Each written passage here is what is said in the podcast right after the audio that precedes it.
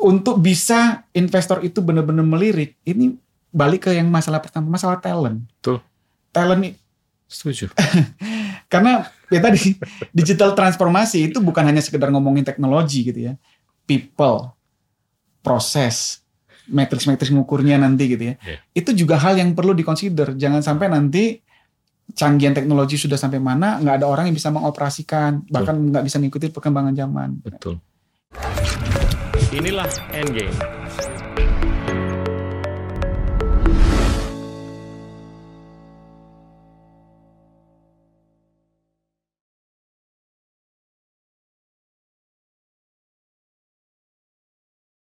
Halo teman-teman, hari ini kita kedatangan Joki Heruseon, VP di Telkomsel yang ngurusin business development dan innovation. Joki, terima kasih banyak. Terima kasih Pak udah mengundang saya di sini, menerima saya di sini. Siap. Senang bertemu dengan Pak Gita. Sama-sama. Ceritain deh, Anda lahir di Sumatera Utara, Betul. terus perjalanan hidupnya menarik sekali. Mungkin eh benar Pak. Jadi saya mulai dari nama dulu deh Pak Gita. Saya saya yakin ketika Pak Gita dengar nama saya gitu ya. Bertanya-tanya ini sebenarnya orang mana sih gitu ya. Iya, saya pikir bule. Hampir rata-rata kalau ketemu saya itu nanya, namanya siapa? Joki Heruson. Asalnya dari mana? Saya bilang asalnya dari Medan. "Hmm, Medan berarti marganya apa? Heruson marganya? Oh bukan gitu. Bukan justru eh, nama saya itu Jawa banget. gitu. Saya tuh bisa dibilang istilahnya itu Puja Kesuma Pak. Putra Jawa kelahiran Sumatera. Ya ampun. Oke. Joki itu sebenarnya ejaan lama. Kalau di rumah dipanggilnya tuh Yoki Pak. Iya. Heruseon itu singkatan dari Hari Senin Pon. Jadi Jawa Masya banget, bener-bener Jawa banget gitu loh. Di walaupun di rumah sebenarnya kita nggak ngomong bahasa Jawa di di lingkungan rumah itu kita ngomongnya bahasa Indonesia gitu. Oke. Tapi kalau ditanya, walaupun saya lahir dan besar di Medan, eh, ngerti bahasa Batak nggak ngerti pak. Nggak bisa sampai hari ini saya nggak bisa bahasa Batak gitu. Orang ngomong Batak saya nggak bisa juga memahami apa yang dimaksud gitu loh. Oke, eh, itu sekilas pak, pak terkait dengan nama. Iya, saya lahir dan besar di Medan, tepatnya di eh, Deli Tua namanya pak. Siap. Ya, Deli Tua itu desanya desa Mekarsari gitu. Anak kampung Pak saya Pak. Anak kampung yang tiba-tiba eh, lahir eh apa eh, berangkat ke kota gitu untuk mencari rezeki. Jadi eh, sekilas tentang pendidikan Pak ya. Kalau eh, SD-nya saya masih ingat sampai sekarang. SD-nya nama SD 101801. SD negeri gitu. Nah, saya sebelum eh, sekolah itu sebenarnya sudah belajar. Menariknya itu, saya belum sebelum sekolah itu saya belajar abang saya diajarin sama ibu gitu ya. Saya diminta selalu ikut. Oke. Setiap abang saya belajar saya selalu ikut dan ibu saya tuh uniknya selalu bawa dua peralatan, Pak. Satu penghapus yang dari kayu dulu Pak, zaman dulu, penghapus dari kayu sama penggaris dari kayu. Ada di sebelah kanan. Jadi kalau misalnya diajarin gak bisa, dua alat ini akan tangannya gimana? Tangannya begini. Pak, ah, gitu. Tangannya mana? Begini. Tidak terlepas saya, walaupun saya belum sekolah. Dita- Ditanya nggak bisa, tangannya mana? Begini. Wah. Cukup keras, tapi buat saya sangat bermanfaat karena ketika saya masuk ke sekolah, eh, di sekolah itu selalu di ibu saya dampingin tuh pak, ngantau dari jendela. Setiap ada pertanyaan dari guru selalu dikasih kode suruh tanya suruh begini gitu pak. Ya, Jadi dilatih jiwa kompetisinya. Jadi Harus tanya- alfanya nih ibu ya, bukan bapak ya. Alfanya ibu betul. Bapak beda lagi ceritanya nanti saya ceritain deh gitu ya. Tapi kalau dari ibu tuh kalau untuk pendidikan ibu yang punya peran. Jadi benar-benar eh, dididik untuk eh, punya kompetisi, jiwa kompetisi yang tinggi gitu ya. Eh, dan memahami dari awal gitu. Jadi eh, sampai ke bawah sampai SMP SMA gitu ya. SMP SMA alhamdulillahnya Pak saya di SD itu kalau seingat saya itu rata-rata hampir rata-rata saya juara satu gitu ya. Hanya sekali mungkin juara dua. Siap. Dapat nem tertinggi pada saat Tanas, makanya bisa agak lebih ke kota. Saya pindah SMP-nya ke kota gitu, SMP 2 Medan namanya. SMP Negeri 2 Medan. Uh, di SMP juga alhamdulillah selalu masuk 10 besar, masuk ke kelas unggulan, Biasa. pindah lagi ke SMA, SMA 2 Negeri 2 Medan juga gitu ya.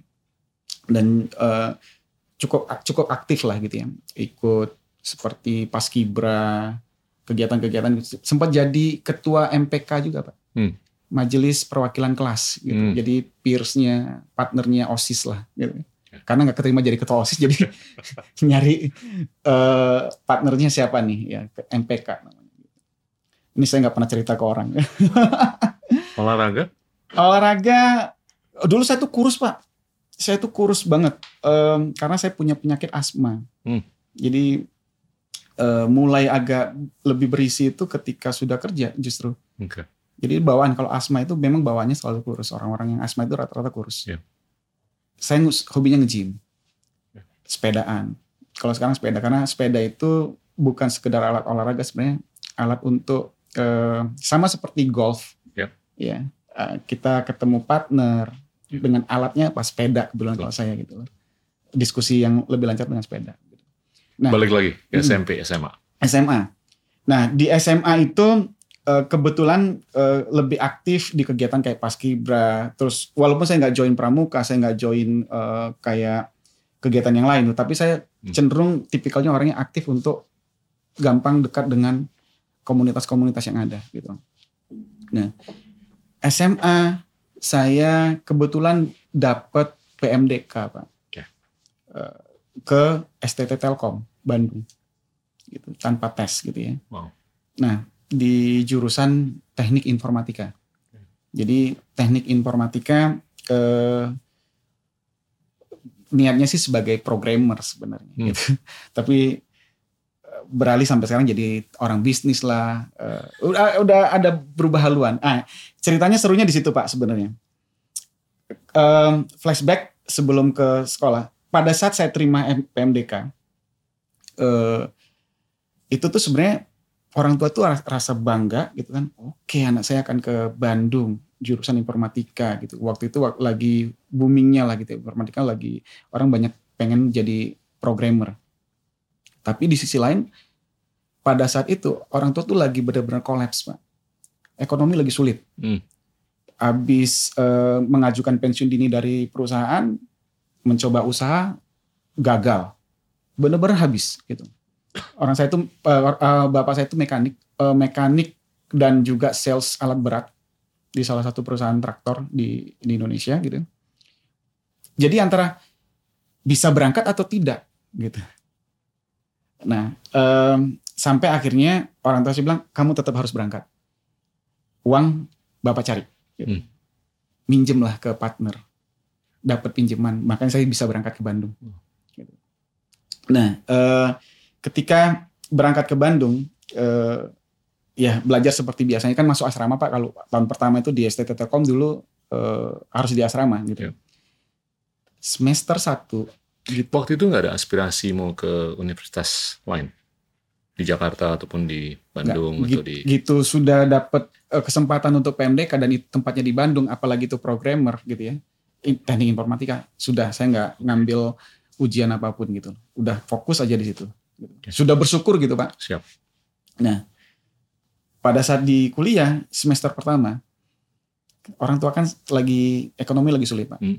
udah masuk waktunya harus bayar membayar tuh saya nongkrong pak di depan administrasi nggak berani minta uang ke orang tua tahun itu semester pertama nggak berani minta karena saya tahu kondisinya Hmm. dikirimin uang pun ala kadarnya sebenarnya kalau untuk Hmm. uang bulanan gitu ya tapi biasanya pak kalau orang eh, kepepet itu ilmu kepepetnya muncul gitu ya. Semakin kreatif.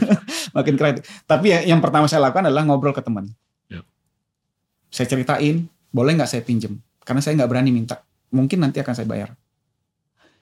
Dan bersyukurnya pak saya itu selalu dikelilingin orang-orang hebat dan orang-orang baik gitu loh. Ada aja satu orang yang minjemin oke saya bayar. Bener-bener hari itu juga dibayarin. Wow. ada orangnya satu kantor lagi sama saya sekarang pak gitu aduh nah itu nah cuman ya tadi pak sekali karena memang ekonomi sulit jurusan informatika mungkin mungkin saya satu-satunya orang kuliah di jurusan informatika yang nggak difasilitasi dengan komputer tapi harus survive padahal kegiatan sehari-hari itu nggak jauh dari komputer apa pun itu apalagi di setiap mata kuliah apa pun mata kuliahnya selalu ada yang namanya tugas besar tugas besarnya itu urusannya sama pemrograman. Ya, pasti ada codingnya di dalamnya gitu. Gimana caranya saya survive, Pak? Pakai apa? Imajinasi itu. Pakai imajinasi pasti, tapi ya tadi jiwa survivalnya muncul. Hmm. Um, sekali lagi dikelilingin orang-orang baik dan Hmm. orang-orang hebat. Saya lihat di kos-kosan ketika sudah dapat kos-kosan gitu ya di ke temen tuh ngeliat kapan waktunya temen ini mulai tidak menggunakan komputer ya. Oke. Gitu. Karena kita punya hubungan baik, setiap dia nggak pakai, saya minta izin untuk pakai. Hmm. Minjem, eh, sekali lagi temen yang baik, pak. Minjem, belajar apa pun gitu. Pakai Bahkan- carpool aja, nih, komputer pool. komputer ball betul pak belajar apa pun gitu apa pun tuh em, contohnya waktu itu orang-orang itu memang fokusnya di programmer programmer itu butuh yang ngulik banget gitu pak. Lu harus sering banget itu untuk ngoding coba segala sesuatu. Kalau nggak punya komputer agak sulit untuk melakukan itu. Makanya saya mencoba mencari agak pindah haluan. Yang lain itu urusannya sama coding sangat-sangat dalam di sana. Karena saya pinjam ke komputer temen eh, yang saya lakukan hal yang lain yang orang lain nggak lakukan. Apa? Lebih ke eh, desain dan apa namanya animasi, pak. Waktu Zaman itu tuh baru lahir Flash namanya, Flash 4, Flash 5 gitu ya. Saya lihatnya dari waktu pas memperhatikan apa itu di komputer kok bisa lu gerakin satu bola ke bola lain hanya segera tinggal drag and drop nambahin coding dikit lu klik bisa begini dan begitu gitu kan akhirnya saya setiap kali komputer nggak dipakai itu saya pinjem saya belajar itu pak dari buku pun bukunya bukunya teman Wow. Bukunya teman saya kulik saya cobain segala macam. Sampai tugas besar kuliah em, disuruh bikin simulasi pada satu eh, di kalkulus gitu pak suruh bikin simulasi satu formula tertentu yang lain menggunakan bahasa ada yang Pascal ada yang Delphi ada yang Visual Basic gitu ya yang canggih-canggih gitu. Saya menggunakannya Flash. Tapi ya tapi di sini keunikannya pak. Oh ini bikin amaze orang. Karena orang lain itu apa kok tiba-tiba visualisasinya bagus Hmm. gitu loh. Dan dan bikin perspek- persepsi ke orang tuh wah Joki itu jagoan desain ya ternyata gitu. Padahal saya cuma tahu kulitnya gitu loh. Tapi tapi orang-orang jadi melirik saya kalau urusan desain tuh ke Joki. Oke. Iya kalau urusan desain ke Joki. Em, sampai saya pun dapat freelance urusan desain animasi itu dulu pak di zaman kuliah ya urusannya sama Wow. desain itu survival sekali lagi. Tetap saya nggak punya komputer pak Em, Sampai tingkat berapa? Sampai mau menyelesaikan skripsi. Masya Allah. sampai saya mau menyelesaikan skripsi. Tapi sebelum saya menyelesaikan skripsi itu gini pak. Tetap saya harus survive. Gimana caranya? Oh saya ngelamar jadi asisten eh, eh, lab waktu itu lab pemrograman. Tapi nggak keterima karena skill setnya kurang lah gitu. Caranya gimana? Saya coba ngelamar ke asisten yang lain asisten lab research gitu. Artificial intelligence waktu itu. Dan alhamdulillah saya keterima. Nah ada 20 komputer di lab itu yang saya bisa manfaatkan. Hmm. yang saya lakukan apa saya bawa kasur ke lab. Saya tidur sehari-hari saya tidur di lab. Dan 20 kas 20 apa eh, komputer itu seolah-olah jadi milik saya. Top.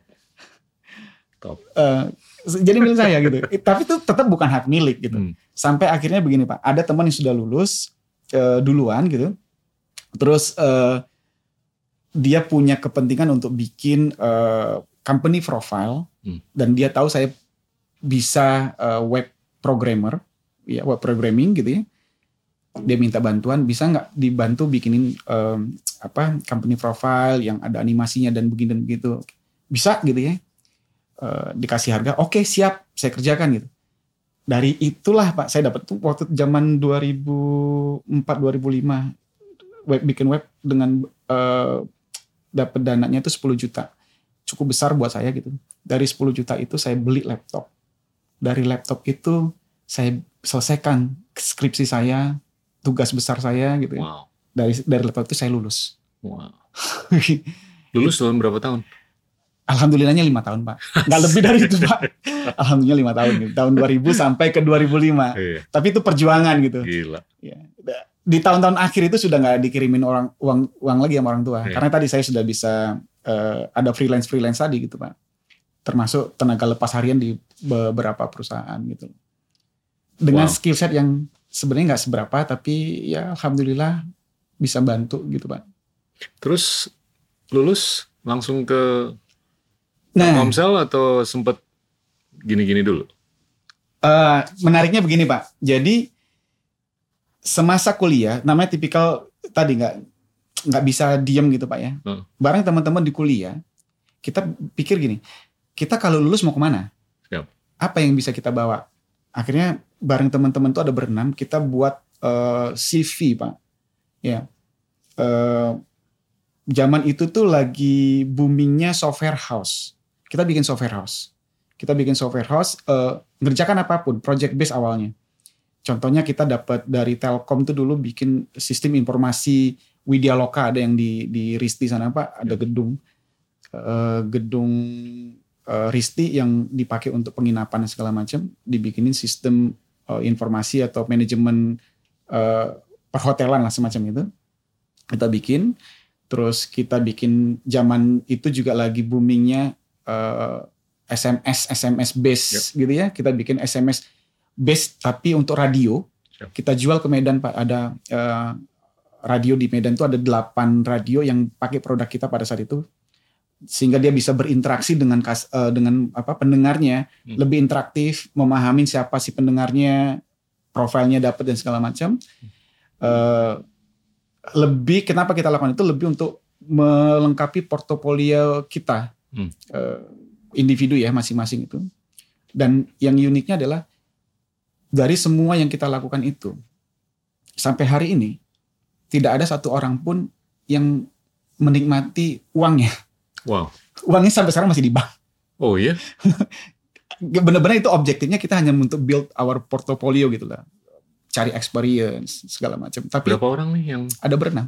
Ada yang jadi konsultan, ada yang jadi ada yang kerja di bank, ada yang kerja sebagai PNS dan ada yang di Telkomsel dua orang gitu. Ada yang jadi programmer juga satu orang. Wow. Sampai hari ini satu orang pun kayaknya nggak belum seingat saya belum ada yang menikmati hasilnya. Kita tetap ikhlas itu. Ya sudah biarin di bank gitu. Ada teman yang di bank kan lu minus deh gitu. Uangnya gitu. Hari ini sampai hari ini nggak ada. Keren. Gitu. Itu pengalaman kita. Jadi eh, dan dari situ Pak itu modal kita ketika lulus kita punya idealisme masing-masing gitu Iya. kan. Eh, kita melamar ke sana ke sini termasuk saya juga melamar awalnya bukan ke Telkomsel tapi ke namanya dulu zamannya content provider. Hmm. gitu ya saya pertama kali kerja itu di content provider gitu. Tapi nggak lama cuman empat bulan gitu ya. Empat bulan langsung pindah ke Telkomsel. Karena kenapa saya nggak bertahan lama? Dulu tuh uniknya adalah gaji pertama. Karena saya masuk saya masuk itu di 26 Desember. Eh diterimanya di 26 Desember. Tapi saya bilang kenapa saya harus masuk di 26 Desember? Sementara orang-orang pada liburan boleh nggak saya- 2005? 2006. Oke. Eh 2005, 2005 Ya. Desember. Eh 26 Desember saya harus masuk tapi orang-orang pada liburan nggak make sense gitu. Boleh nggak saya masuknya tanggal 2 Januari? Oh, boleh gitu. Saya tanpa saya mempertimbangkan ternyata di company itu ada peraturan eh prorate. Waduh. Gaji pertama sudah dipotong besar sekali gitu kan karena biasanya gajian di tanggal 25 26 ternyata oke jadi ah, ini company nggak begitu pro ke employee ya ya sudahlah kita coba jalanin sambil mencari yang lebih baik gitu loh sampai akhirnya masuk ke Telkomsel di Mei 2026 A- Anda sekarang kan udah 16 tahun kan. 16 tahunan pak Ngebina banyak lah. Iya. Inovator-inovator. In hindsight nih ya. Iya. Kalau dulu tuh ada nggak sih keinginan mau bikin startup aja? Em, 17 tahun yang lalu. 17 yang, tahun yang lalu istilah startup itu belum muncul pak kita bikin eh, kalau sekarang itu POS Hmm. itu kita bikin dulu POS Eh, kita jual ke distri distro distro Ya. baju lengkap itu pak tapi be- tapi code-nya itu kita tanam di komputer dia Oke. aplikasinya kita tanam di komputer dia bukan belum ada cloud base SaaS PaaS gitu tuh belum istilah itu belum muncul pak jadi nggak kepikiran sama kita untuk bikin semacam startup. Ya udah kita benar-benar so- software house company gitu loh. Yang butuh eh, technical eh, skill build something kita buatkan. Dan dan kita pada saat itu orang teknis kan nggak ngerti bisnis. Iya. benar-benar kita nggak ngerti bisnis. Kita tidak pernah na- masang harga mahal. Hanya sekedar lu bahkan sampai kayak eh, lifetime warranty pak. Iya. Ada problem kita datang, lu nggak perlu bayar. itu Itu problemnya dengan saintis betul pak, atau orang teknis mereka nggak tahu kadang-kadang nilainya mereka tuh berapa. betul. Nggak tahu nilainya. Mas, masalah kayak license base segala Iya. macam itu saya baru tahu kan di setelah kerja gitu ya. Oh ternyata satu values eh, ketika lu nanam itu nggak nggak sekedar beli putus Iya. sebenarnya. Ada lifetime, ada licensing yang Iya.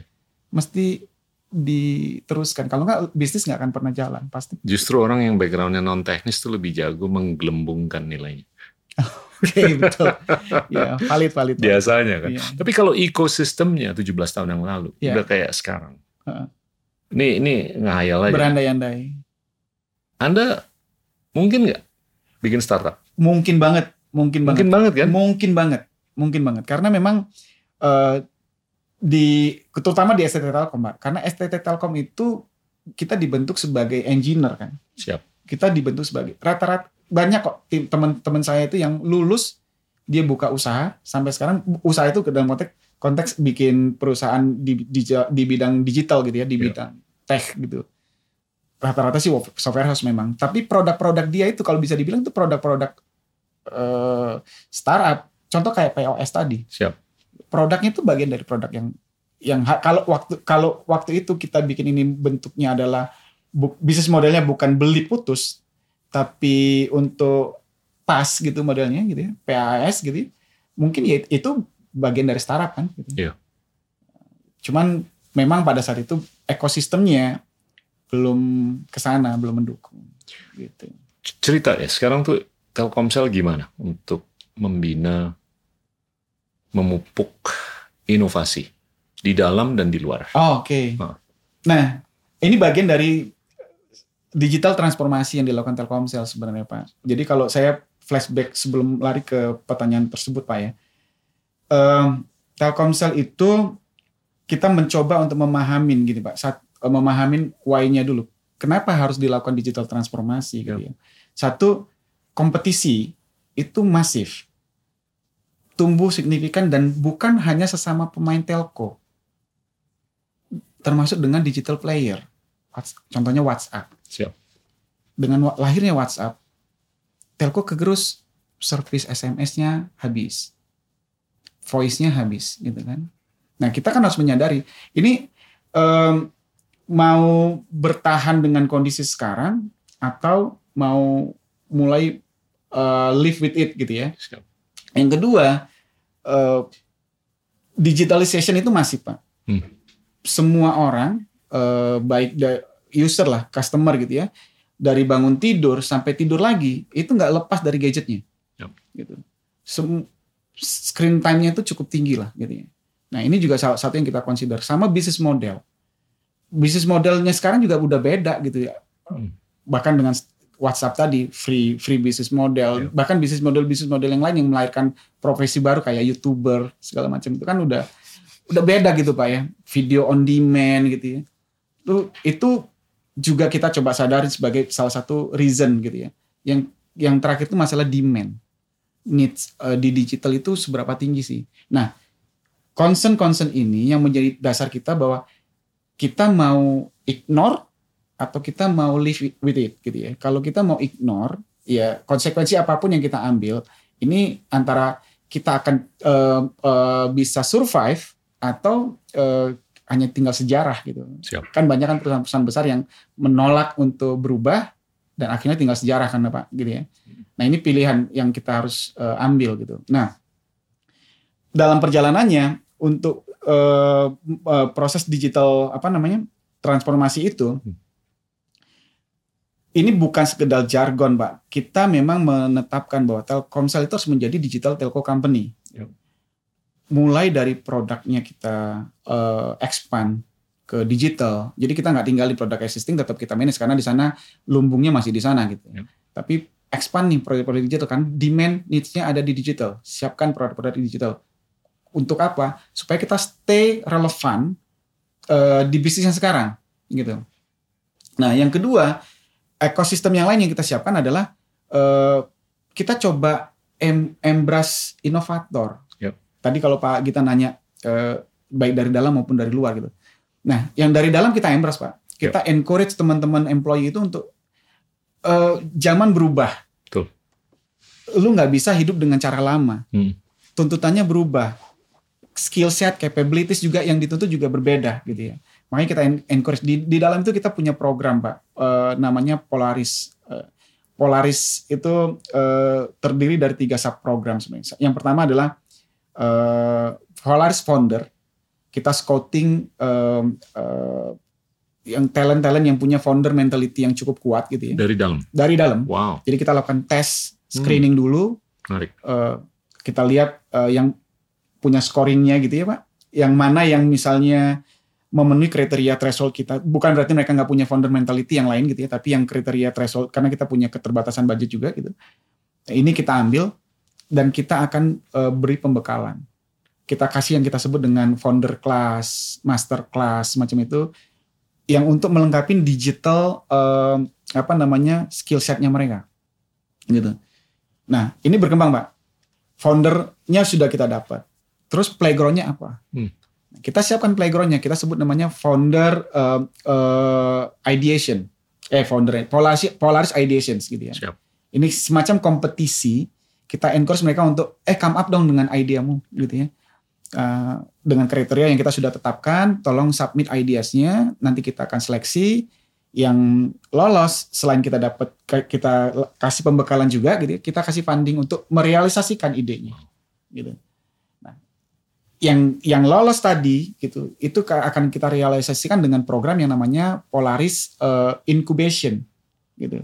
Jadi kita incubate, kita dampingin. Nah, di di di teman-teman uh, business development dan inovasi ini yang akan mendampingin, memberikan apa, mengkonekkan dia dengan ekosistem yang lain gitu ya. Member, sampai pendanaannya juga kita berikan ke. Dia dikasih andil nggak? Founder ini dikasih andil nggak? Andil dalam konteks apa ini pak? Ownership. Belum sampai ke sana nih. Oke. Nah itu nanti pilihan. Pilihan. Ketika nanti um, apa namanya bahwa idenya ini akan menjadi satu entiti baru gitu. Nah itu akan ada pilihan mau ikut atau tidak gitu. Oke. Kalau mau ikut mungkin kita akan berikan uh, uh, share gitu kan. Oke. Uh, Udah ada yang mau. ada yang mau pak. Oke. Ada yang mau. Dan dia dikasih share. Eh, ini baru pak. Jadi Oh, belum Oke. belum kejadian gitu ya. belum kejadian gitu. Nah ini baru belum kejadian. Tapi sudah ada idenya ada tiga sebenarnya yang, yang sekarang lagi jalan. Ada di bidang agri gitu ya. Siap. Ada di bidang uh, laser ekonomi. Terus ada satu lagi di SaaS gitu. Oke. Nah ini ini masih dalam proses incubation tiga ini. Once nanti ini kita bilang akan ada opsi mau pin mau ikut atau mau stay gitu ya. Ini masih dalam proses dan dan semua policy benefit itu kita lagi godok juga sih in paralel gitu. Ini menarik. Ini kan bisa menjadi bagian dari retention kan. Betul, Daripada dia lari, dia Betul. bikin startup di luar gitu. betul, Kenapa nggak di retain aja dalam ekosistem? betul. Dan kalau itu terbang dia bisa gede juga gitu loh. Iya. Telkomsel juga bisa gede. valid valid pak kita. Itu yang yang kita eh, karena memang tuntutannya apalagi yang anak-anak muda kan Betul. itu eh, intensi mereka terhadap eh, startup itu cukup agile, cukup termasuk salary-nya Pasti. juga cukup besar gitu kan. Hmm.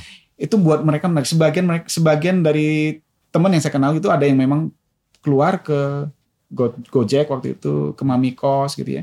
Ada yang tertarik untuk ke sana. Bahkan kemarin ada yang waktu pas kita meluncurkan kunci. Siap. kunci itu ada ada teman saya Pak GM level dia memutuskan untuk dia pindah. Wow. GM level memutuskan untuk dia pindah dia ikut eh, bersama kunci gitu. Ada staff level yang ikut pindah kita kita meluncurkan Vita, dia ikut dia melepaskan Telkomsel ikut ke Vita karena dia memang ngerasa tuntutan ke depannya lebih ke digital talent. Yep. Which is dia akan bisa dapatkan di di environmentnya eh, atau ekosistemnya startup gitu ya. Kalau kalau ngomong inovasi garis miring business development, pandangan Telkomsel tuh gimana? Lebih berbobot ke hal-hal yang sifatnya organik di apa ya dibesarkan dari dalam Hmm. atau lebih inorganik mendingan diakuisisi aja Iya, ini em, bisa berubah-ubah sebenarnya Pak. Iya. Jadi dulu kita sempat berpikir bahwa ketika lahirnya Vita dan Kunci, saya saya terlibat di dalamnya Pak. Eh, kebetulan dapat eh, kepercayaan untuk jadi co-GM lead-nya Vita waktu itu. Siap. Belief kita pada saat itu adalah bagaimana Telkomsel ini bisa menjadi salah satu uh, unicorn factory gitu. Kita punya belief bahwa uh, kita punya aset, kita punya apa namanya uh, skill set juga kita punya gitu ya. Kita punya banyak hal yang kita butuhkan untuk make it happen gitu loh. Hmm. Itu belief kita pada saat itu. Tapi nanti tapi um, makin ke sini kan sebenarnya situasi tidak seperti segampang yang kita atau semudah yang kita pikirkan gitu pak. Uh, ada challenge-nya. Contoh yang sekarang sudah mulai orang tidak berpikir lagi ke GMP growth jadi story-nya gitu ya, tapi lebih ke profitability. Startup kan sangat-sangat challenging ketika dari awal lahir sudah dituntut profitability. Hmm. Cukup challenging pak gitu. Nah, nah jadi ini combine sebenarnya kita bisa bilang kalau ada hal yang kita bisa uh, berperan sebagai venture builder, yep. tapi kita juga tidak menutup mata uh, uh, prospek di, di yang sudah well established gitu ya untuk bisa kita invest. Makanya kita ekosistemnya itu nggak nggak hanya sekedar sebagai uh, venture builder, pak. Ada TMI, Siap. Ya, yang sebagai apa uh, venture arm kita untuk invest ke hmm. yang prospek startup-startup yang punya hmm. prospek bagus gitu dan yang Indico itu kan juga bagian dari Indico itu juga punya peran sebagai venture builder sebenarnya yeah. pak ya selain sebagai holding company dari vertical yang kita build gitu itu pak nah di luar yang tadi pak yang saya uh, kelewat kita Embras tuh nggak hanya dari dalam inovator luar nah itu juga kita coba Embras yeah. uh, ada program kita namanya Ting Siap. Uh, ini lebih ke accelerator program ada satu lagi namanya Next Dev. Ini lebih ke incubator tapi lebih ke social impact jatuhnya gitu ya. Kita engage uh, startup para inovator itu untuk join our program. Kita akan berikan uh, pembekalan untuk mereka itu bisa thrive their business faster and bigger gitu pak. Uh, dari sisi teknisnya, dari sisi uh, bisnis uh, business knowledge-nya juga hmm. gitu ya. Termasuk juga pendanaan. Gitu. Kita kasih pendanaan ke mereka. Nah, um, apa namanya yang uh, startup startup yang kita bangun ini selain yang kita berikan tadi dia juga punya kesempatan untuk utilize our asset. Nah, ada testimoni yang kita dapat dari beberapa startup terakhir lah yang yang cukup berkembang, namanya Zikr sama Kecilin. Mereka bilang begini, Pak. Uh, even hanya menggunakan nama Telkomsel di dalam portofolio kita itu ya. membantu kita untuk penetrasi ke key partners itu lebih gampang. Pasti. Gitu. Trustnya dapat. Gitu. Itu kan aset yang sebenarnya buat Telkomsel tidak terlalu dilihat, yeah. tapi buat orang oh, lain nilainya gede banget. Nilainya gede banget. Gede gitu. banget. Nama, brand. Brand, nama hmm. itu gede banget. Apalagi aset yang lain. Nah, hmm. selain itu apa Pak? Untuk proof their business, kita buka pintu mereka hmm. untuk uh, mencari potensi kolaborasi dengan unit-unit bisnis yang ada di Telkomsel. Hmm. Gitu. Sinergi value-nya kita coba unlock gitu ya, hmm. buat buat uh, buat partis pastinya gitu. Nah, dan ini kan bisa jadi semacam portofolio baru buat mereka ya untuk yeah. nyampein ke market bahwa kita tuh punya sudah punya proven service dengan Telkomsel sebagai big company gitu loh. Nah, itu kita lakukan Pak dengan dengan para startup ya. gitu. Saya mau saya mau coba kembangkan. Kalau kita lihat atau mengacu ke perkembangan yang terjadi di anggaplah di Amerika ya. Ini kan beberapa waktu yang lalu terjadi merger antara AT&T wireless dengan Time ya. Warner. Ya. Itu kan dengan kesadaran mereka untuk bukan hanya menjadi pipa aja, tapi Dan mereka pengen hmm masuk juga di Betul. bisnis yang bisa ngisi pipanya. Betul. Apakah itu sesuatu yang akan di scale up oleh perusahaan-perusahaan telekomunikasi lainnya seperti Telkomsel atau mungkin kita menunggu dulu nih? Kayaknya itu sudah menjadi global trend, Pak. Iya. Ya. Makanya global trend, makanya Telkomsel Telkomsel itu menganut uh, digital transformasi itu tuh tiga hal sebenarnya. Hmm. Bagaimana kita nge-build sebagai digital connectivity. Iya. Ya. Yang memang itu core-nya kita gitu kan. Siap. Baru setelah itu kita lihat agak ke atas sedikit sebagai digital platform which is kita hmm. punya Indico tadi gitu ya, salah satunya gitu ya. Dan kita juga nggak mau ketinggalan kita bermain di servisnya, Pak. Okay. Nah, vertical vertical under Indico itu kan yep. termasuk yang kita invest invest itu itu bagian dari uh, digital services yang kita harapkan kita build. Dan Dan kalau dilihat dari global trend, memang rata-rata men- menuju ke sana, Iya. gitu. Karena suka nggak suka, eh, data mengatakan, Pak, Lebih untuk di luar pipanya atau untuk isi pipanya? pipa dan mengisinya, Mengisinya kan, pipa kontennya dan kan. mengisinya. gitu. Oke. Eh, karena data bilang begini, Pak, Eh, bis apa telco itu kalau secara proporsi revenue-nya Siap. beberapa tahun kemarin itu porsi digital itu kecil pak di bawah Iya. 20%. Tapi belief kita beberapa tahun ke depan itu bahkan 80 persennya mungkin dari digital. Iya. Jadi kajian kita sudah begitu. Kalau kita tidak menuju ke servisnya sama dengan bohong gitu kan. Iya. Jadi ini yang yang kita coba. Cuman kita nggak bisa pungkirin pak karena eh, eh, di di connectivity itu masih menjadi eh, Pareto revenue-nya sekarang. Siap. Jadi kalau kita gak mungkin kita tinggalkan, makanya bukan shifting, tapi Iya. kita expand our product dan our business. Iya. Gitu. Yang kedua ini pergeseran dari fokus ke GMV, to Mhm. GMV, ke path to profitability. Yes. Ini sebaku apa nih? Apa ini episodik aja atau bakal berkelanjutan? Cukup lama. Em, kalau direct answer-nya sih saya bisa bilang ini akan menjadi pakem barunya Pak ya. Siap. Gitu ya. Karena em, Lebih bagus kan? lebih bagus pastinya. Iya. Orang juga udah realistis gitu. Iya. Cuman cuman yang nggak bisa dipungkiri adalah untuk untuk konteksnya lebih karena begini Pak. Untuk orang-orang yang baru mau memulai Mm-mm. itu kan challenge banget. Betul. ada potensi ketika konteksnya begitu akan mengerem pertumbuhan jumlah startup. Iya. Konsekuensinya lebih ke sana sih, Iya. karena challenge-nya lebih besar dibandingkan yang sebelum-sebelumnya hanya bisa eh, bisa build story yang bagus gitu kan, memastikan eh, GMP-nya terjadi, masalah monetization-nya nantilah belakangan setelah ekosistemnya sudah terbentuk gitu kan. Tapi ya to be real- realistis gitu loh. Hmm. Kondisi sekarang kita sudah tahu kan beberapa startup-startup yang terutama yang di late stage gitu ya. Betul. Itu sangat sulit untuk membuktikan masalah profitability ini. Hmm. Butuh waktu yang cukup lebih panjang gitu. Lebih ke sana sih, Pak. Eh eh ya ya lebih ke sana sih kalau saya bilang sih jatuhnya. Iya. Saya saya justru ngelihat ada baiknya kalau kita lebih memaksa narasinya ini lebih kental dengan pencapaian profitability. Ya kan seawal mungkin. Walaupun itu resikonya adalah akan membatasi jumlah partisipan. Ya kan? Iya.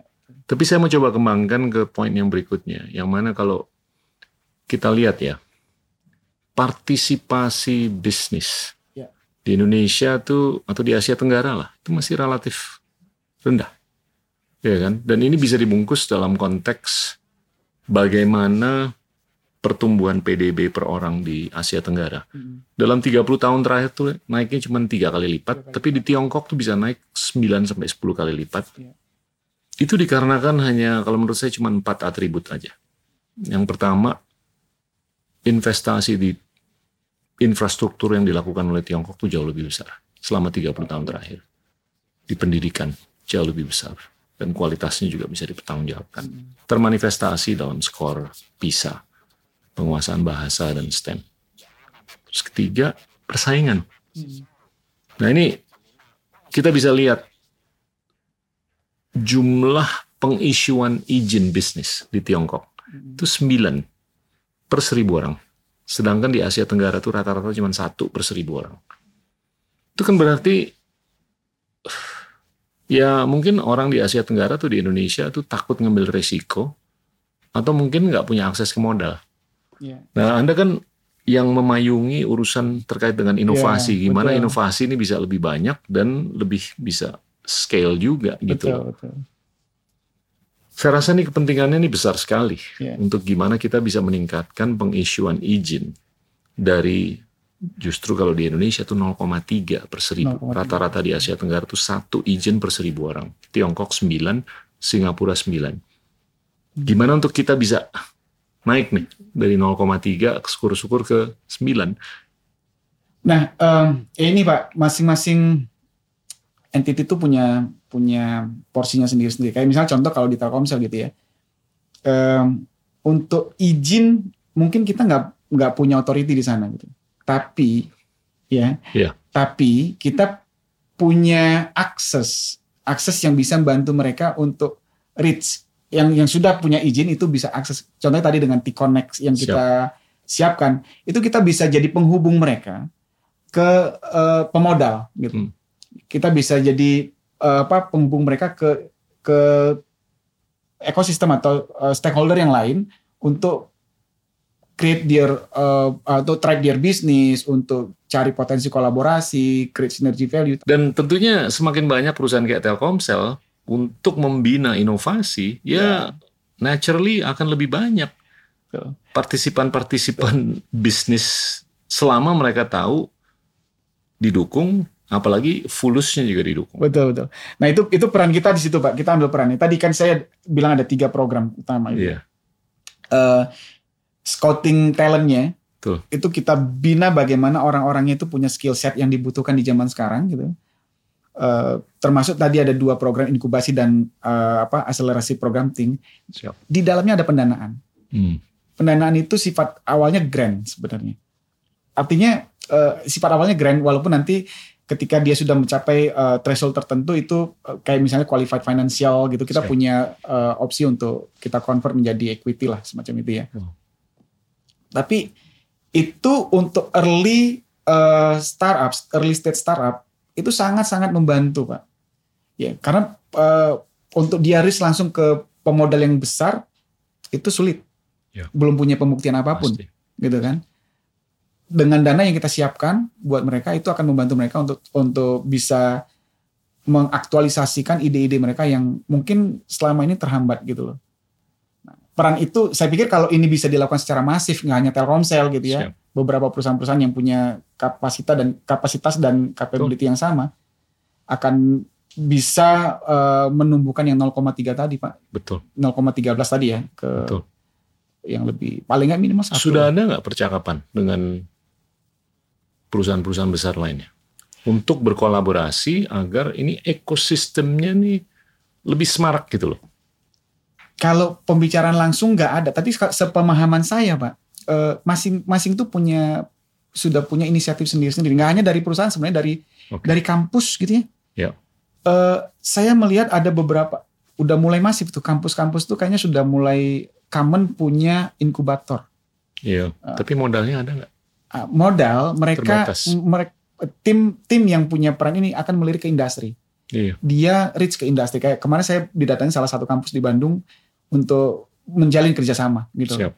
Nah, caranya begitu jadi nggak direct gitu. Kalau mereka punya kebutuhan mereka akan coba cari itu pemodalnya gimana. Dan saya tahu beberapa bank juga kan juga menyiapkan itu Betul. ya. Pemerintah juga menyiapkan kayak Merah Putih Fund gitu kan itu cukup menjadi infrastruktur yang bisa membantu itu sebenarnya Pak. Jangan salah, saya, ini ini kalau menurut saya udah bagus sekali. Mm. Tapi saya kadang-kadang gregetan aja. Ini harus jauh lebih banyak. I see, I see. Itu aja. Karena konteksnya kan adalah gimana kita bisa bersaing dengan India, Iya, Tiongkok. betul. Betul. Ya bukan Brunei lah. Bukan. Iya kan? Kita nih negara yang nggak kecil kan. Betul, betul. Dan kalau menurut saya, ya mengacu ke apa yang terjadi di Hangzhou sama di Silicon Valley aja. Iya, betul. Ya mungkin kita nggak perlu segede mereka, sekeren mereka, tapi setengah mereka juga udah oke banget. Nah, yang berikutnya nih masalah duit, Betul. modal. Ini yang saya nggak bisa habis nih kalau ngomong mengenai modal, karena ini kan semuanya nih mengacu ke sejauh mana uang beredar Iya, iya. yang ada dalam sistem ekonomi kita kan. Iya. Kalau kita lihat uang beredar Iya. yang ada di ekonomi Indonesia itu cuma 40% dari PDB kita, dari ekonomi kita. Tapi di negara-negara maju, Amerika Serikat, Tiongkok, Hmm. yang inovasinya keren, itu uang beredar terhadap PDB-nya itu 150 sampai 250 persen. Hmm. Jadi kalau uang beredarnya itu terbatas, kita mau jungkir balik kayak Nggak, nggak tidur seminggu, ya tetap aja bakal nabrak tembok. Karena dibatasi dengan keterbatasan uang beredar yang hanya 40% dari PDB. Mungkin kita bisa ngelihat dinamisme di beberapa zip code atau titik di Indonesia, tapi nggak akan menyeluruh ke Ya, titik-titik lain. Itu loh yang kalau menurut saya yang harus dipikirin. Ya itu uh, valid, tapi maksudnya gini, Pak. Um, itulah peran kita untuk bisa mengundang eh, investor luar masuk ke dalam. Gitu. Thank you. Ya, kita jembatani itu Pak, sehingga pertumbuhan uang yang beredar itu jadi lebih tinggi gitu loh. Saya yang saya juga dapat infonya adalah um, ya Indonesia atau Southeast Asia gitu ya menjadi udah menjadi tujuan investasi kan dengan kondisi yang sekarang ini. Kenapa? Karena penetrasi internetnya cukup masif, digital adoptionnya juga masif, dan Indonesia salah satunya di salah satu di dalamnya pak yang menjadi tujuan utama investasi. Betul. Nah, tinggal aksesnya kan nggak semua orang punya akses uh, ke sana. Uh, kita bukakan aksesnya, kita jembatani mereka untuk bisa yeah. akses. Cuman PR-nya satu pak, uh, untuk bisa investor itu benar-benar melirik, ini balik ke yang masalah pertama, masalah talent. Tuh. Talent Setuju. Karena ya tadi digital transformasi itu bukan hanya sekedar ngomongin teknologi gitu ya. People, proses, matriks-matriks ngukurnya nanti gitu ya. Yeah. Itu juga hal yang perlu dikonsider. Jangan sampai nanti canggihan teknologi sudah sampai mana nggak ada orang yang bisa mengoperasikan, bahkan nggak bisa mengikuti perkembangan zaman. Betul. Nah ini itu bagian dari peran yang kita coba, oke, okay, akses kita berikan, eh, kita coba jembatani, tapi eh, talent digital ini juga eh, hal penting yang kita juga jembatani dengan program-program yang lain gitu. Saya melihat 10 tahun ke depan Indonesia tuh masih low tech. Ya. Kita nggak akan bisa high tech. Bukan karena keterbatasan talenta saja, tapi kalau menurut saya kita dengan enabling atau using aja itu upside-nya aja masih hmm. luar biasa. Dan dan ini saya bisa bungkus dalam observasi saya mengenai beberapa sektor, tiga sektor. Di aviasi, penerbangan, yeah. di jasa keuangan, dan di marketplace. Ini dengan aplikasi low technology aja, yeah, yeah. kita udah melihat peningkatan produktivitas yang sangat berarti 3 sampai 5 kali lipat di masing-masing. Dan saya melihat ini masih bisa dilakukan pendalaman di pre-existing sektor tersebut, apalagi di sektor-sektor lain yang belum terdisrupsi. Betul. Energi kayak pertanian kayak peternakan kayak pariwisata kayak properti kayak Betul. kesehatan kayak pendidikan kayak atau apa. We've only scratched the surface. Iya kan? Dan dan saya ngelihat Telkomsel yang neracanya segede bagong, ini benar-benar bisa berperan nih yeah, untuk yeah. menyongsong inovasi, iya kan? Yeah, yeah. Dan kalau narasinya ini di ditiup ke anak-anak muda yang ada di dalam Telkomsel dan di ekosistem yang berkolaborasi dengan Telkomsel. Wow, gila nih. Iya. Tapi saya melihat salah satu atau bagian yang fundamental untuk kepentingan talenta kita. Mau nggak mau adalah bahasa, pengetahuan hmm. bahasa hmm. internasional. Karena selama di dalam negeri duitnya terbatas, mau nggak mau harus nyari duit di luar. Betul. Untuk nyari duit di luar nggak bisa dengan bahasa Jawa. Oke. Okay. Iya kan? Yes. Betul. Mau nggak mau harus dengan bahasa internasional. Betul. Nah ini saya melihat secara vokasi Orang bisa. Betul. Di tatar dalam 2-3 bulan tiba-tiba dia bisa conversational. Nah hmm. kalau itu bisa, ngebayang nggak kalau 100 juta orang Indonesia bisa bahasa asing? Apakah itu bahasa Mandarin kayak, bahasa Inggris kayak, bahasa Jepang kayak, terbang kita. Exactly, betul. Ya, um, agak gila sih, tapi kadang-kadang saya, wow, gila. Tapi valid pak, valid. Kalau saya berkaca gini, kemarin tuh kita coba open batch 8 untuk program ting kita gitu ya. Hmm. Uh, kita dapat 9 sekitar 90 uh, startup yang mendaftar. 57 persennya itu dari tier 1 sipil lah. Siap. Sisanya itu dari uh, tier 2. Uh, masalah quality itu jadi PR gitu. Hmm. Ya quality itu termasuk uh, bahasa gitu pak. Tuh. Kan mau mencari investor dari luar pasti akan perlu bikin pitch deck. Tuh. Dan bukan hanya pitch decknya tapi bagaimana pitchingnya gitu kan. Nah pitch decknya sendiri nggak mungkin pakai bahasa Jawa bahasa Indonesia pun nggak mungkin gitu. Harus pakai bahasa Inggris. Apalagi pitchingnya. Nah di kita pak di ting di pada saat mentorship itu kita ajarkan. Bagus. kita ajarkan tapi bukan kita bukan teman-teman di dalam Telkomsel yang mengajar tapi ada kita panggil expert. Uh, kita panggil expert untuk memberikan uh, uh, knowledge sharing knowledge-nya mereka termasuk me- mementor lah gitu ya. Nggak hanya sekedar sharing tapi mementor. Bagaimana menyiapkan pitch deck yang baik bagaimana pitching proses yang baik gitu loh sampai akhirnya lu bisa mendapatkan um, uh, investasi seperti yang diharapkan gitu. Itu kita lakukan. Nah kalau untuk urusan bahasa sekali lagi uh, kalau yang dari uh, tier 1 situ tuh lebih gampang mbak. Dan rata-rata yang kita engage di di TMI yang kita invest Siap. itu memang foundernya kemampuan dia untuk uh, berbahasa Inggris itu sangat sangat Iya, uh, fluent gitu loh betul. berbeda dengan beberapa founder yang kita temukan di dari rural, suburban gitu. Itu memang kemampuan bahasa, kemampuan dia untuk pitching itu Dan, dan bukan sulit. berarti yang dari desa ini lebih odop. enggak, bukan. Karena dia nggak ada kesempatan aja untuk belajar bahasa. Cuman masalah bahasa, Iya. jadi confidence levelnya jadi lebih rendah, Pak. Betul. Iya. Dan dan saya tuh ngelihat kasihan loh si Albertus yang di Pulau Rote. idenya lebih keren daripada si Budi dari Hanya tidak bisa Sumedang. menyampaikan dengan Iya. fluent gitu. Satu dia nggak punya wifi, I see. dua dia nggak tahu bahasa Inggris, satu bahasa Mandarin atau bahasa apa. Tapi ini saya ngebayang kalau dari Sabang sampai Merauke Iya. itu terjadi equalisasi peluang, Iya. terjadi demokratisasi peluang.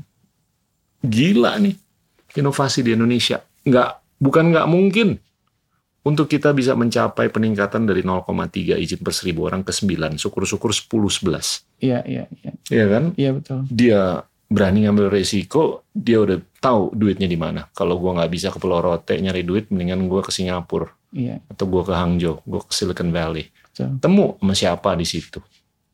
Nah itu bisa tuh di, dikawal sama Telkomsel dalam ekosistemnya Telkomsel. Iya kan? Sangat-sangat uh, visible untuk kita lakukan sih sebenarnya. Kita punya ekosistem itu, kita punya platform itu kan. Tadi ya, Siap. T-Connect itu sebagai salah satu uh, tools yang bisa kita pakai sebenarnya. Iya. Nggak hanya sekedar mengenalkan uh, mereka ke ekosistem Telkomsel, tapi mengenalkan mereka ke ekosistemnya digital. Gitu ya. Iya. Yang di dalamnya stakeholdernya ada visi. Visinya pun tidak hanya dari dalam Indonesia gitu ya, tapi dari luar juga, uh, termasuk uh, contoh lah misalnya dia bisa kita kenalkan ke startup-startup yang lain yang Iya. yang bermain di uh, bahasa misalnya begitu untuk meningkatkan kualitas bahasanya mereka gitu ya. Iya. Itu juga kita bisa lakukan. Saya mau balik sedikit ke tadi topik pembicaraan mengenai pergeseran dari Mhm. GMV ke path to profitability. Profitability. Kalau memang ini lebih baku Hmm. ke depan, tentunya ini akan mengasah kan. Betul. Dari sisi percakapan dengan orang-orang yang udah partisipasi dalam ekosistemnya Telkomsel, ini udah kelihatan perubahan nggak sih Eh, di bahasa tubuh, perilaku dan apa pun? sangat Pak. Saya mulai dari yang yang dari dalam dulu deh, yang kunci gitu misalnya. Siap. Kunci itu kan eh, startup yang lahir dari Telkomsel yang kita eh, yang sekarang under Indico gitu.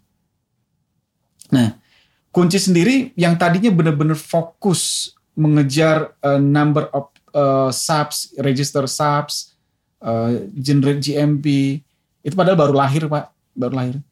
Tiba-tiba kenapa kok eh, number of subsnya itu nggak tumbuh signifikan, tapi secara eh, revenue Siap. itu ju- justru jauh lebih tinggi dibandingkan sebelumnya. Wow, bagus. Iya, walaupun memang belum profit ya. Profit kan butuh waktu, tapi Hmm. eh, journey menuju ke profitnya su- sudah jelas didesain dari awal. Itu memang pivoting, Mbak. Sebagian startup itu memang sudah melihat itu dan dia harus melakukan pivoting. Karena nggak realistis. Ya apa yang mau dikejar?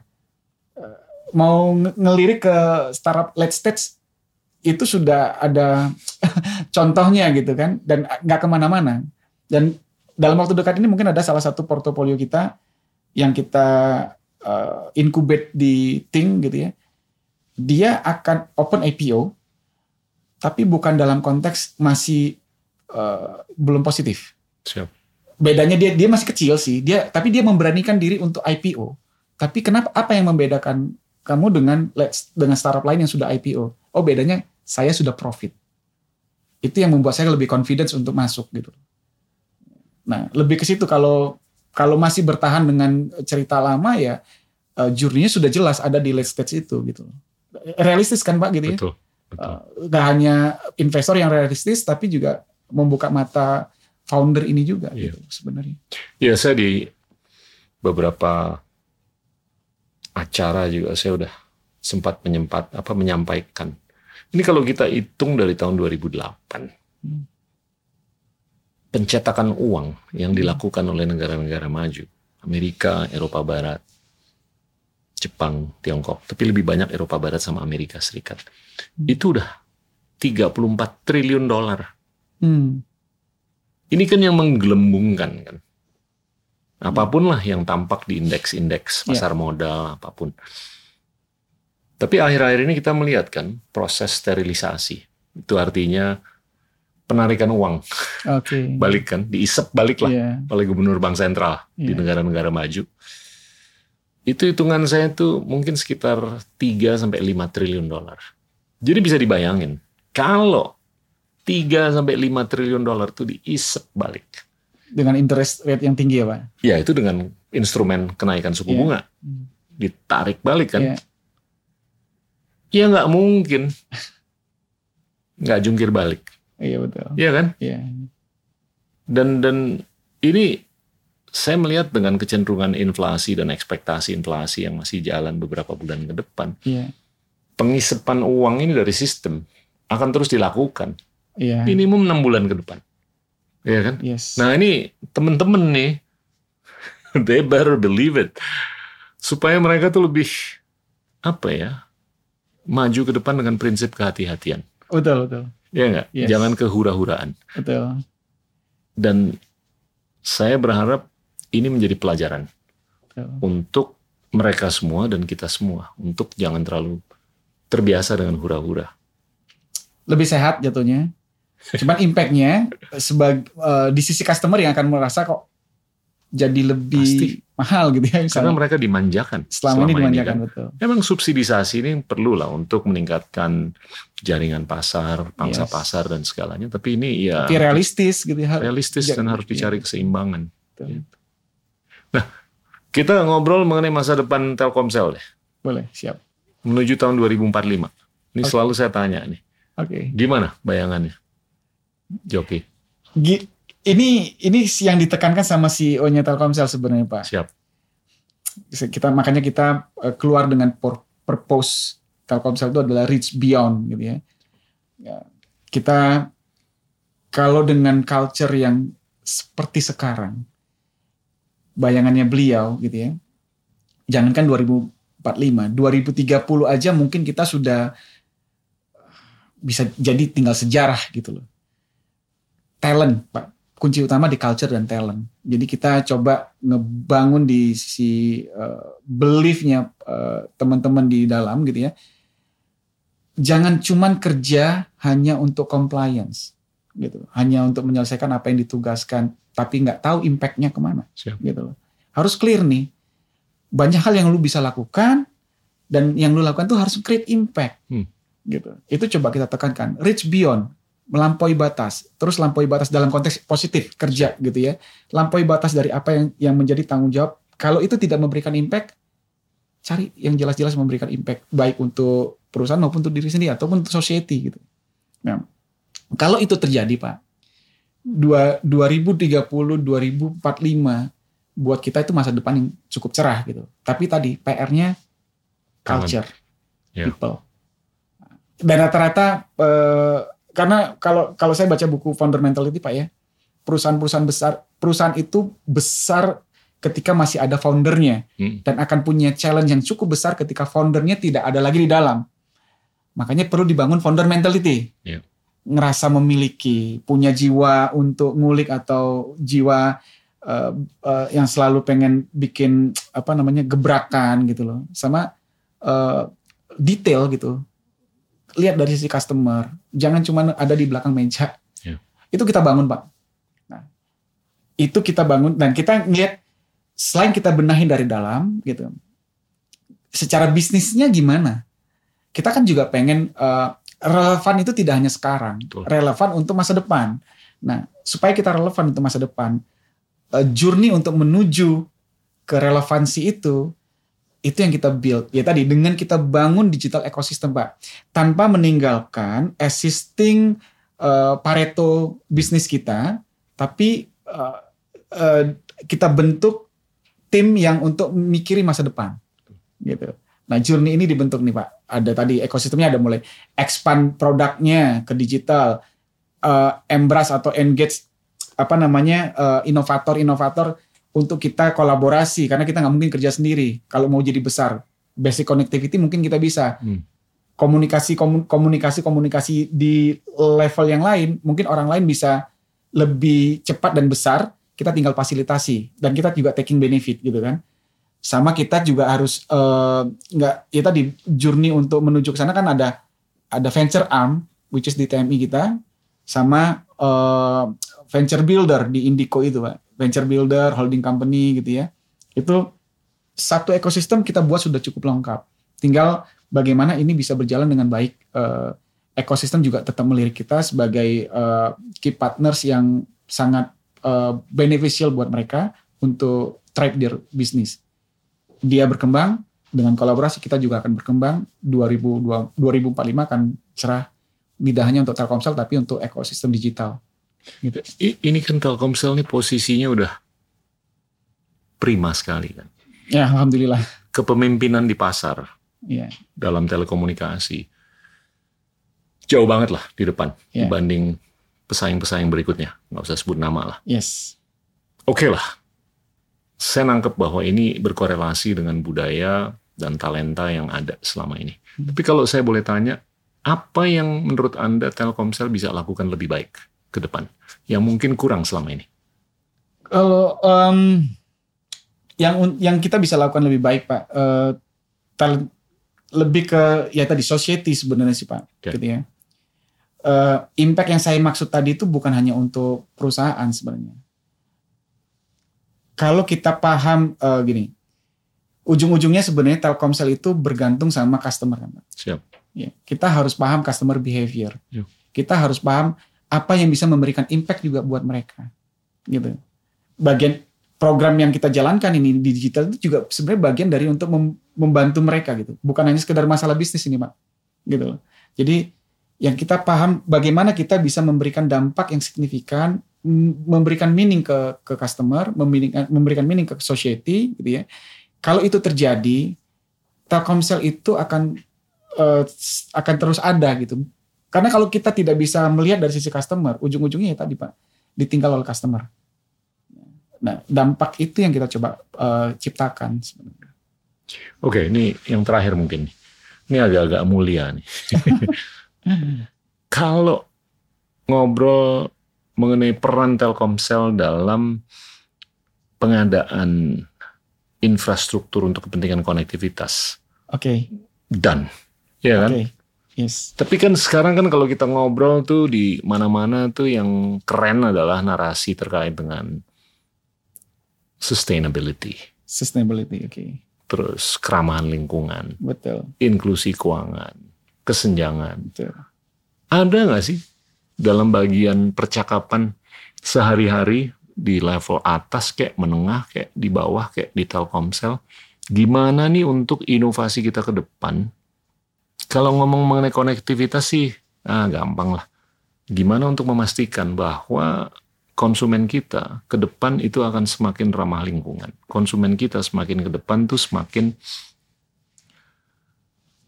menjaga agar kesenjangan tuh nggak semakin mencuat Ya, ya. agar mereka lebih bisa mengedepankan macam-macam lah yang mulia.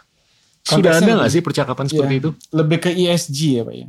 Apa pun lah, Iya. mau ESG kayak mau apa, tapi Iya. kan kadang-kadang ngobrol kayak begini nih hanya di kelas saja kan. Oke. Susah dalam organisasi bisnis Betul. untuk ngobrol seperti atau hal-hal seperti ini. Iya, em, kita sih mulainya dari CSR sebenarnya Pak kalau konteks itu ya. Oke, Makanya CS yang tadi saya sebut itu ada Indonesian Indonesia Next Next Dev itu bagian dari uh, CSR kita sebenarnya itu. Kita belikan pendanaan tuh benar-benar cuma-cuma itu grant. Kita belikan Siap. fasilitas tuh itu benar-benar tanpa ada timbal balik dari sisi bisnis sebenarnya. Hmm. Karena apa? Uh, menciptakan talenta-talenta yang siap itu juga nanti ujung-ujungnya kita juga butuh. Ya. Yeah. Toh industri yang lain juga butuh gitu. Nah, gak, jadi nggak nggak hanya sekedar untuk uh, keren-kerenan saja gitu ya, tapi ini memang benar-benar bagian dari Telkomsel untuk ke society gitu Startnya dari CSR. Gitu. Yeah. Nah, ada beberapa program-program lain dan itu memang uh, sudah jadi bagian yang kita apa namanya programkan lah sebenarnya. Yeah. Lebih ke situ Pak gitu. Saya saya Anda tuh dalam sejam terakhir tuh nyebut kata talenta tuh mungkin 10 kali kali. Oke. Okay. Iya kan? yes. Which is amazing. Yes. Dan itu yes. kalau menurut saya it, it really resonates with me. Yes. Karena memang ujung-ujungnya human capital yes. yang dibutuhkan. Dan saya coba deh terakhir nih. Yeah, yeah. Karena karena bikin penasaran. Kalau kita lihat skor PISA kita. Yeah, yeah. Indonesia ini posisi nomor 7 dari paling bontot. Dari 78 negara yang diukur, kita nomor 71. Oke. Okay. PISA ini ukuran terkait dengan kapasitas anak-anak umur 15 tahun menguasai bahasa yes. dan menguasai STEM. Okay. Science, Technology, Engineering, Mathematics. Okay. Gimana sih supaya Telkomsel tuh nggak tahu gimana dalam komunikasinya, dalam pengadaan pemberdayaan jasa untuk masyarakat mas tuh nyambung dengan kepentingan kita untuk bisa merangkak dari nomor 71 syukur-syukur ke top 5. Hmm. Singapura nomor 2 di dunia, Tiongkok nomor 1. Ya kan? Singapura skornya mungkin 555, Vietnam udah nyalip Indonesia. Vietnam udah nomor 2 di Asia Tenggara, Singapura nomor 1 di Asia Tenggara. Rata-rata dunia 420 kalau nggak salah skornya, Indonesia 380-an. Filipina di bawah rata-rata dunia beberapa negara Asia apa Asia Tenggara lain itu di bawah rata-rata dunia. Mm-hmm. Mungkin dong perusahaan segede Telkomsel tuh, iya kan, dalam peran penyediaan komunikasi atau telekomunikasi itu bisa meningkatkan kualitas pendidikan kita dan still make money. Yes, yes, yes, sangat sangat mungkin, yeah. Pak. Nah, um, saya belum cerita tadi, Pak. Di Telkomsel itu pun kita punya produk gitu kita bisa bilang kita nyiptain produk namanya School ID Pak. Hmm. Memang fokusnya di pendidikan. Uh, bagaimana kita bisa membantu uh, ekosistem pendidikan sebenarnya di sekolah-sekolah gitu ya untuk bisa punya resource yang lebih baik, source yang lebih baik gitu dan kita konekkan School ID ini dengan startup-startup yang menjadi portofolio kita seperti sekolahmu gitu ya. Siap. Uh, dan beberapa startup-startup lain yang memang berperan di pendidikan. Ada juga kemarin yang kita engage itu ada Fami namanya, startup uh, yang bergerak di psikologi gitu ya. uh, apa channelnya yang kita pakai kan yang kita pakai itu School ID Pak. Nah, School ID ini di expand uh, di atau di apa disebarkan oleh teman-teman secara eh, teman-teman di sales lapangan ke sekolah-sekolah. Nah, ini bisa membantu banget Pak. Di situ ada resource bagaimana manajemen sekolah. Karena kan nggak semua sekolah punya luxury untuk punya tools yang baik dengan keterbatasan modalnya mereka gitu kan Pak. Resource, source uh, dan segala macam itu channelnya itu. Itu yang kita lakukan Pak so far gitu. Sebagai salah satu Siap. Uh, jalurnya gitu. Wow.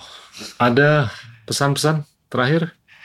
Uh, kalau dari saya sih gini Pak, uh, Telkomsel itu membuka pintu sebenarnya uh, untuk ayo kita uh, berkembang bersama gitu ya. Kita punya program uh, beberapa program tadi yang saya sudah jelaskan, salah satunya mungkin T-Connect gitu ya. Ini sebagai salah satu pintu, tidak hanya untuk portofolio-portofolio uh, digital yang kita manage gitu, tapi untuk siapa pun gitu. Uh, uh, coba lihat uh, di kita itu lihat dari sudut pandangnya teman-teman gitu ya aset apa yang kira-kira relevan? Yang mungkin bisa membantu untuk drive your business gitu misalnya. Ayo kita di, ngobrol kita diskusi kita cari potensi kolaborasinya. Kalau memang match kita jalankan gitu nah the door is open. Siap. tinggal pada bisa Tinggal mau datang aja. tinggal ketuk aja gitu loh. Ya mungkin itu pak dari Siap. saya Siap. Thank you banget loh. sama-sama pak Gita terima kasih sudah diajakin diskusi cukup menarik Thank you. Teman-teman, itulah Joki Yoki Heruseon, VP untuk Business Development dan Innovation di Telkomsel. Terima kasih. Inilah Endgame.